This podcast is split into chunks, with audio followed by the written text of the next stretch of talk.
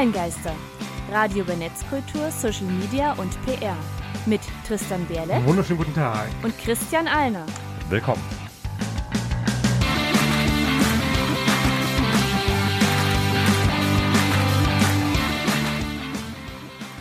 Hallo, herzlich willkommen zur 49. Folge der Online-Geister. Im wunderschönen Halle an der Saale. Heute geht es um Storytelling.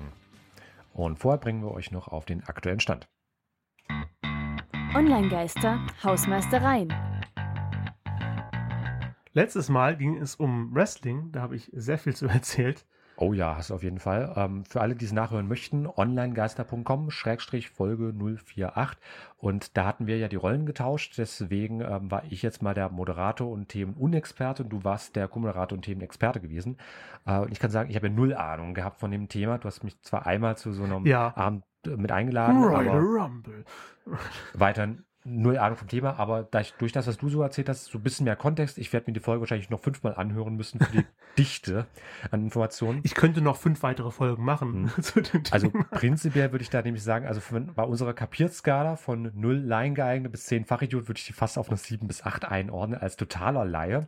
okay. Aber wenn ich mich mit dem Thema einarbeiten möchte, so quasi als äh, Repositorium an Wissen, finde ich es eigentlich sehr Laien geeignet, weil wir halt auch einfach durch mich ja als Null-Ahner Mhm. mit reingegangen sind. Dafür finde ich es schon recht informativ auf jeden Fall. Ich hätte es jetzt nicht als, als drei eingeschätzt, war schon so weit auseinander, weil ich das Gefühl habe, ich habe nur sehr viel grundlegende Sachen erzählt ähm, und wollte eigentlich noch viel spezifischer auf die Verschmelzung von Wrestling und Social Media eingehen, was ja eigentlich unser Fokus der Online-Geister ist. Ähm, und dann habe ich aber sehr viel grundlegende Sachen nochmal erklärt über den, den Sport, das, das, das Medium generell. Ähm, auf deine Nachfragen hin auch.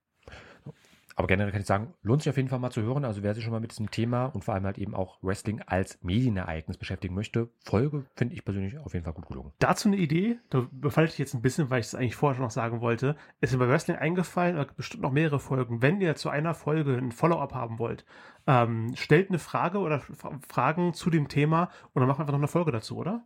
Ja, finde ich eine gute Sache. Also, das finde ich auf jeden Fall interessant, aber erzählt mal mehr da und dazu, zu dem und dem Unterthema.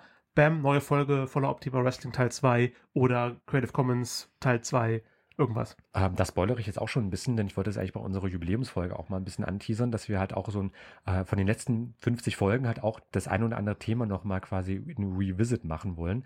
Was hat sich jetzt halt getan? Was hat sich bei uns vielleicht auch verbessert seit der Zeit, dass wir halt in Ja. bestimmte Themen nochmal besser reinsteigen können auch. Und das ergänzt sich ja eigentlich perfekt. Also große Geister denken ähnlich. Wunderbar. Schön zu formulieren. Aber große Geister So. denken ähnlich. Heute ist Digitaltag, zum Zeitpunkt der Aufnahme. Genau, deswegen laufen wir zwar als äh, Radio-Podcast-Folge erst in der nächsten Woche am, am 25.06., aber am 19.06., wo die Aufnahme jetzt stattfindet, machen wir halt auch gleichzeitig den Live-Live-Stream für halt alle Zuschauer da draußen. Hallo Leute. Neben unserem üblichen Livestream halt jetzt heute eingebettet in den Digitaltag, wo wir dann jetzt auch außerhalb der Folge noch so ein bisschen Einblick geben, wie wird eigentlich ein Podcast, Schrägstrich Radiosendung überhaupt produziert. Also schauen lohnt sich. Verlinken wir euch auch alles in den Show Notes. Was wir euch ebenfalls verlinken, das sind einfach nur ein paar Anmerkungen in eigener Sache. Zum einen, für das Mitteldeutsche Barcamp können jetzt übrigens auch Tickets gekauft werden unter der-seminar.de slash Barcamp. Wir hatten ja schon ein paar Mal darüber berichtet, dass am 4. September 2020 das erste Mitteldeutsche Barcamp stattfindet. Es findet weiterhin auch statt, alles in Ordnung und ähm, ein gewisser Prozentsatz der Einnahmen wird halt auch für einen sehr wohltätigen Zweck gespendet. Da nehmen wir übrigens auch gerne noch Vorschläge entgegen, welcher Zweck das denn konkret sein soll. Also da wird es am Ende halt auch so eine Art Publikumsvoting geben. gibt ja ähm, gegebene Anlässe gerade genug, wo Leute, also Unternehmen, die Unternehmen, wohltätige Zwecke, die Geld gebrauchen können. Weltweit. Gerade auch in der jetzigen Situation. Ne, Und da würden wir halt auch in unsere, zu unserer Jubiläumsfolge mal kurz mitsprechen wollen. Das ist auch nur das kleine Teaser. Heute Nummer 49 Folge. Das heißt, das nächste Mal wäre in Folge Nummer 50. 50. Da haben wir eine kleine Überraschung für euch. Wir machen nämlich Nummer 50 Part 1 und Part 2. Teil 1 in der Korax Geburtstagswoche. Korax Mhm. feiert zum Zeitpunkt der Ausstrahlung nächste Woche 20-jähriges Bestehen. Was wahnsinnig toll ist für nicht kommerzielles Radio. Ähm, Mhm. Wir gratulieren nächste Woche. Ähm, und dazu noch ein kleiner Teaser, dass meine Band Death Device am Tag vor der Geburtstagsfolge, nämlich am Mittwoch, den 1. Juli, ein Konzert geben wird. Äh, für Radio Korax wird live ausgestrahlt um 20.20 Uhr. Und da noch als Vorgeschmack jetzt am Ende der heutigen Online-Geister-Folge eine Weltpremiere. Dum, dum. Eigentlich nur im Radio, so als Podcast-Hörer. Also, bitte dranbleiben. Aber da muss ich sagen, äh, genug in eigener Sache. Das waren jetzt nämlich auch diese Meldungen in eigener Sache gewesen. Ähm, erste spannende Meldung. Ähm, naja, was eigentlich uns alle betrifft, eine Mhm. Kartellklage gegen Google wird gerade angekurbelt. Ähm, das ist das US-Justizministerium und die Generalstaatsanwälte verschiedener Bundesstaaten ähm, bereiten gerade eine Kartellklage gegen Google vor. Aufgrund Googles Dominanz, also im Prinzip, die sind so dominant im Internet, die haben quasi das Internetmonopol, da müssen wir irgendwas machen. Nur kurz für die Übersicht. In Deutschland hat Google einen Marktanteil bei den Suchmaschinen von weit über 95 Prozent. Der einzige ernsthafte Konkurrent von Google ist Bing von Microsoft mit so Bing. um die 3% Marktanteil. Alles andere ist im Null-Komma-Bereich. Also wenn ein größerer Konkurrent Bing ist, musst du halt echt keine Sorgen machen, glaube ich. ja, es sei denn halt eben vor Kartellklagen. Und da wird das halt eben Google in den USA gerade deswegen halt auch ein bisschen angegangen. Google hat ja noch so viel mehr. Wir haben ja Google Docs, äh, YouTube. Ja, wir, ble- wir bleiben dran, auf jeden Fall. Ja, also jetzt quasi der- der, Einstieg ist gemacht worden und da entwickelt sich was und wo sich auch, äh, auch wieder in den USA was entwickelt, sind ja gerade die ähm, Unruhen aufgrund der entwickelt. Ermordung ähm, des ähm, ja, US-Amerikaners George Floyd, hieß er ja, glaube ich, mit richtigen Namen, ne? George kompletten Floyd. Namen auch.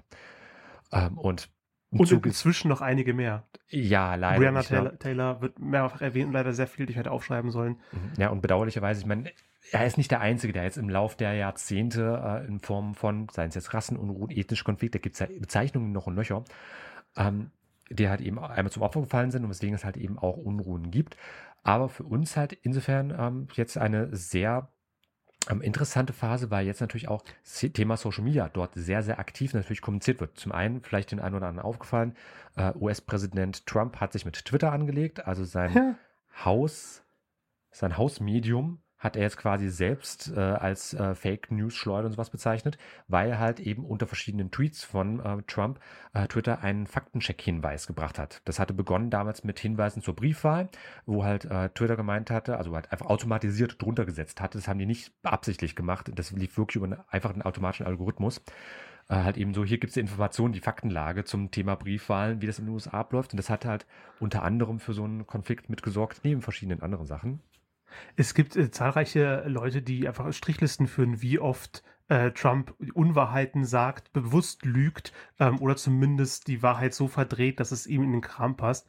Und äh, jetzt hat halt äh, Tw- Twitter endlich mal auch offiziell quasi hier gesagt, das so ist es eigentlich richtig. Ähm, naja, also Facebook plant jetzt auf jeden Fall Einbindung von Knowledge Boxes mit Wikipedia als Quelle. Also wenn jemand was zum Thema äußert, kommt direkt darunter eine Box, wo halt Wikipedia, ein Wikipedia-Artikel zum Thema steht. Auch als Faktenchecker. Also Mal was, was in eine sehr, sehr ähnliche Richtung geht Ja. wie Twitter, nur halt eben Facebook, wo sich Mark Zuckerberg halt eben sehr, sehr lange sehr bedeckt gehalten hat und meinte so, ja, so, ah, hier, Meinungsfreiheit geht über alles, Klammer auf, solange wir halt eben die Werbegelder nicht verlieren, Klammer zu. Das ist so ein bisschen diese Problematik gewesen, wo Twitter halt eben selbst recherchiert hatte und hat eben Angaben gemacht hat, sagt Facebook einfach, ja, dann verlinken wir bloß die Wikipedia und ist ja nicht mehr unser Problem. Also da müssen auch die Unternehmen jetzt so Stellung beziehen und je länger Facebook, die sind deswegen nämlich auch in ziemliche Kritik geraten. Ich habe das jetzt nur inhaltlich wiedergegeben, wie es halt von vielerlei, äh, von vielerlei Seite interpretiert wird. Äh, Twitter hat da zumindest Stellung bezogen, Facebook noch nicht so wirklich. Äh, und genauso auch viele, viele andere Organisationen. Also beispielsweise hat GitHub jetzt gesagt, ähm, das ist so ein Repositorium für äh, Also Entwicklercode. GitHub, G-I-T-H-U-B, weil GitHub Mhm. ist so ein bisschen verwurschtelt, wenn man es ausspricht. Und die wollen jetzt halt zum Beispiel verschiedene Bezeichnungen ändern. Denn die gibt es ja auch im Informatikbereich, äh, was jetzt halt einfach so, ja, ähm, Typen und Begriffe angeht, die halt auch als rassistisch irgendwo interpretiert werden könnte. Beispielsweise. Blacklist, Dinge, die verboten sind, Whitelist, Dinge, die erlaubt sind. Genau, oder Master-Slave-Schaltungen gibt es ja auch in der Informatik und vergleichbare Dinge. Und da versucht man jetzt halt eben, ähm, ich sag mal, neutrale Bezeichnungen dafür zu finden, die halt Das ist eben auch nicht ein sehr rassistisch großes interpretiert werden Unterfangen. Also ich, ich finde das gut, dass die das machen, aber gerade so eine Sache wie Blacklist, Whitelist ist so ein Ding, was so drin ist, auch außerhalb der Informatik als, als Begriff. Hm. Ähm, boah, finde ich schwierig. Ich finde es auch sehr Schuhe schwierig. möchte ich nicht stecken. Also es ist manchmal auch so eine Sache, ob das jetzt auch immer genauso interpretiert wird, wie man es jetzt halt eben denkt. Also nur weil es diese Bezeichnung X hat, heißt nicht, dass es die Leute überhaupt noch als X kennen. Ich meine, als Beispiel, ähm, bei E-Mails kannst du ja auch im CC etwas verschicken. Ich glaube, die meisten Leute wissen heutzutage nicht mehr, was diese Kürzel überhaupt bedeuten soll. Carbon Copy. Genau, der Kohledurchschlag. Das geht noch auf die Schreibmaschinenzeiten Nee, bei zurück. E-Mails-Programmen, da ist noch so ein Kohle-Dingens mit drin. Bei manchen zumindest. Aber also ist ein schönes Unterfangen, so ist nicht, aber ich stelle es mir sehr, sehr schwierig in der Umsetzung vor. Aber hey, ich meine, irgendwo muss man ja mal anfangen. Und ich sag mal, ja, mal gucken, vielleicht funktioniert es, vielleicht nicht. Käme auf jeden Fall auf den Versuch an und GitHub will das ja jetzt direkt auch mitmachen. Äh, und da vielleicht auch einfach nur als ähm, Statement dazu ist halt immer so dieses alte, alte Problem bei Social Media Faktencheck. Ich meine, Facebook hat inzwischen mehrere 10.000 Mitarbeiter, die Fakten checken in dem Unternehmen. Also halt, was in dem sozialen Netzwerk und den Tochterunternehmen so halt online gestellt wird, ob das jeweils auch dem aktuellen, also ob das der Wahrheit entspricht, schlicht und ergreifend. Hm. Denn es ist auch schon das Problem. Allein gehen andere Länder. Ist Israel ein Staat oder nicht? Palästina, wem gehört die Krim? Und so weiter. Äh, oder einfach Wahrheit gibt es Nord und Süd und was weiß ich nicht. Also da, man kann sich über alles streiten, selbst ob die Erde eine Scheibe ist oder nicht. Also man hat immer sehr unterschiedliche Meinungen, deswegen ist es mit die Wahrheit sowieso so eine schwierige Sache. Aber da vielleicht auch kleiner ähm, Link-Tipp von unserer Seite. Wir hatten schon damals ganz, ganz weit zurück in unserer Folge Nummer 11 uns mit dem Thema Fake 11. News auseinandergesetzt. Ja, es ist nicht unrelevanter geworden. Es ist eigentlich nur relevanter geworden, dieses Thema. Ja, also wenn also man Follow-up Folge wünscht, 11. Äh, Follow-up, äh, bitte Nachrichten mhm. an uns. Ähm, weitere Themenüberblick. Äh, Finnland erklärt die Demoszene zum nationalen Kulturerbe. Also ich kenne Demos hauptsächlich als Spiele-Demos oder Musikdemos. Oder im politischen Sinne Demos. Oder Demonstrationen, kurze Demos.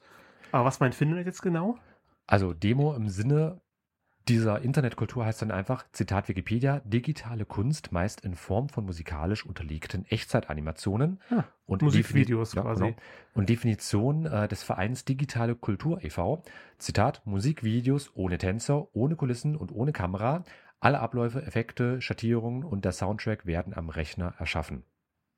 da kenne ich, sogar, da kenn ich sogar Beispiele von. Okay, das, also das wäre vorstellen. die sogenannte Demoszene und die wurde halt eben in Finnland jetzt zum nationalen Kulturerbe erklärt. Einfach mal Meldung wert für auch Digitalkultur ist jetzt Teil unserer Kultur und kann halt eben auch Kulturerbe werden. Wir haben jetzt werden. auch jetzt Digitaltag, also hm? äh, digitale also. Im Sinne des aktuellen Ereignisses. So. Zoom hat Probleme mit der Verschlüsselung. Zoom haben jetzt viele durch die Quarantäne und Homeoffice kennengelernt für ja, Meetings Mhm. Siehe auch unsere Online-Geisterfolge zum Thema Streaming und Natürlich, Homeoffice. Man streamt untereinander äh, mit Zoom. Ähm, und man spricht jetzt von äh, technischen Schwächen, dass diese Woche nicht bekannt wurde, dass komplett verschlüsselte Calls künftig nur zahlenden Nutzerinnen vorbehalten sein sollen. Also nur wenn du bezahlst, hast du den nötigen Datenschutz bei Zoom mit der Verschlüsselung. Wer sich darüber geärgert hat und sich gern mit dem Thema Verschlüsselung bei Zoom näher beschäftigen möchte, der sollte einen Thread von Alex Stanos äh, durchlesen. Ähm, so einfach ist das nämlich alles gar nicht. Wo findet man diesen Thread von Alex Stanos? Bei uns in den Shownotes unter onlinegerster.com-folge 0409. Dort verlinken wir euch das. Zoom-Bombings gibt es auch. Das sind hoffentlich keine echten Bomben. Äh, nein, das sind einfach nur irgendwelche Trolle, die dann halt äh, einfach solche Zoom-Meetings kapern, Ach so. dazugesellen und dann halt irgendwelche Unsinn in den Check halt packen okay. oder sonst was für einen Spaß, genau. Weil halt eben schlecht verschlüsselt oder halt eben es bei der Verschlüsselung durchaus Schwächen gibt. Wobei ich aber auch dazu sagen muss, ich bin jetzt kein großer Fan von Zoom, aber die haben halt auch das Problem gehabt, dass die innerhalb von wenigen Monaten teilweise das zehnfache an Nutzern plötzlich hatten. Also ja da muss man auch als Unternehmen, selbst wenn man klein ist, auch einfach schauen, dass man halt hier auch schon nachbessert, was den Datenschutz angeht. Ich, ich, ich denke gerade an die eine Situation, dass wir über deinen Online-Geister oder der Seminar-Livestreaming mit der gesamten Theatergruppe im Videocall machen wollten. Plötzlich mhm. waren da ein Dutzend Leute und das Programm kam echt nicht hinterher. Und das halt ja, das war der Maßstab erste Test. Hm. ist halt für Zoom. Ja, das war der erste Test gewesen damals, als ich die Leistung noch nicht so hoch gefahren hatte. Aber das waren einfach nur dieselben Leute, die es halt mehrfach eingeloggt haben und wo das System die Auslogs noch nicht richtig erkannt oh hatte. Oh also es war quasi mehrfach dieselbe Person, die einfach nicht vom System richtig erkannt wurde. Okay. Aber genau deswegen macht man Beta-Tests. Ja. Deswegen habe ich ja die Theatergruppe da eingeladen, weil das so ein erster Belastungstest gewesen war. Das ist eine ziemlich große Anzahl an Leuten, ist, deswegen. Ist Ello schon aus dem Beta-Test raus? Ello ist eigentlich schon lange aus dem Beta-Test raus. Ähm, und Was ist Ello? Kennt wahrscheinlich schon gar keiner mehr. Das nee. war mal als Facebook-Konkurrent gestartet und gibt es immer noch, für die es vielleicht mal hören möchte. Also Ello, E-L-L-O geschrieben unter, also ello.co war, glaube ich, die Adresse gewesen.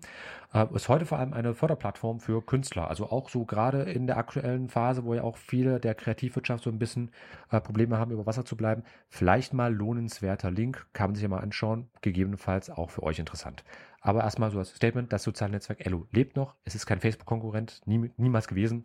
Aber vielleicht halt eben zur Förderung von künstlerischen Inhalten ganz interessantes Ding.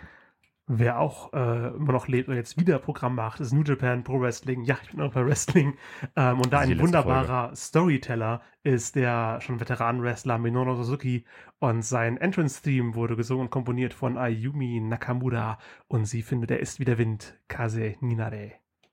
Für die Radiohörer gibt es jetzt Musik. Und ihr hört einen Hinweis in eigener Sache. Du willst Fakten, Tipps und Content zu Social Media? Du willst es in zwei Minuten oder weniger lesen können? Du hättest dazu gern eine professionelle Meinung? Und das soll noch persönlich und sympathisch sein? Dann melde dich jetzt für zwei Minuten an. Monatlich kompakt kuratiert. www.onlinegeister.com/newsletter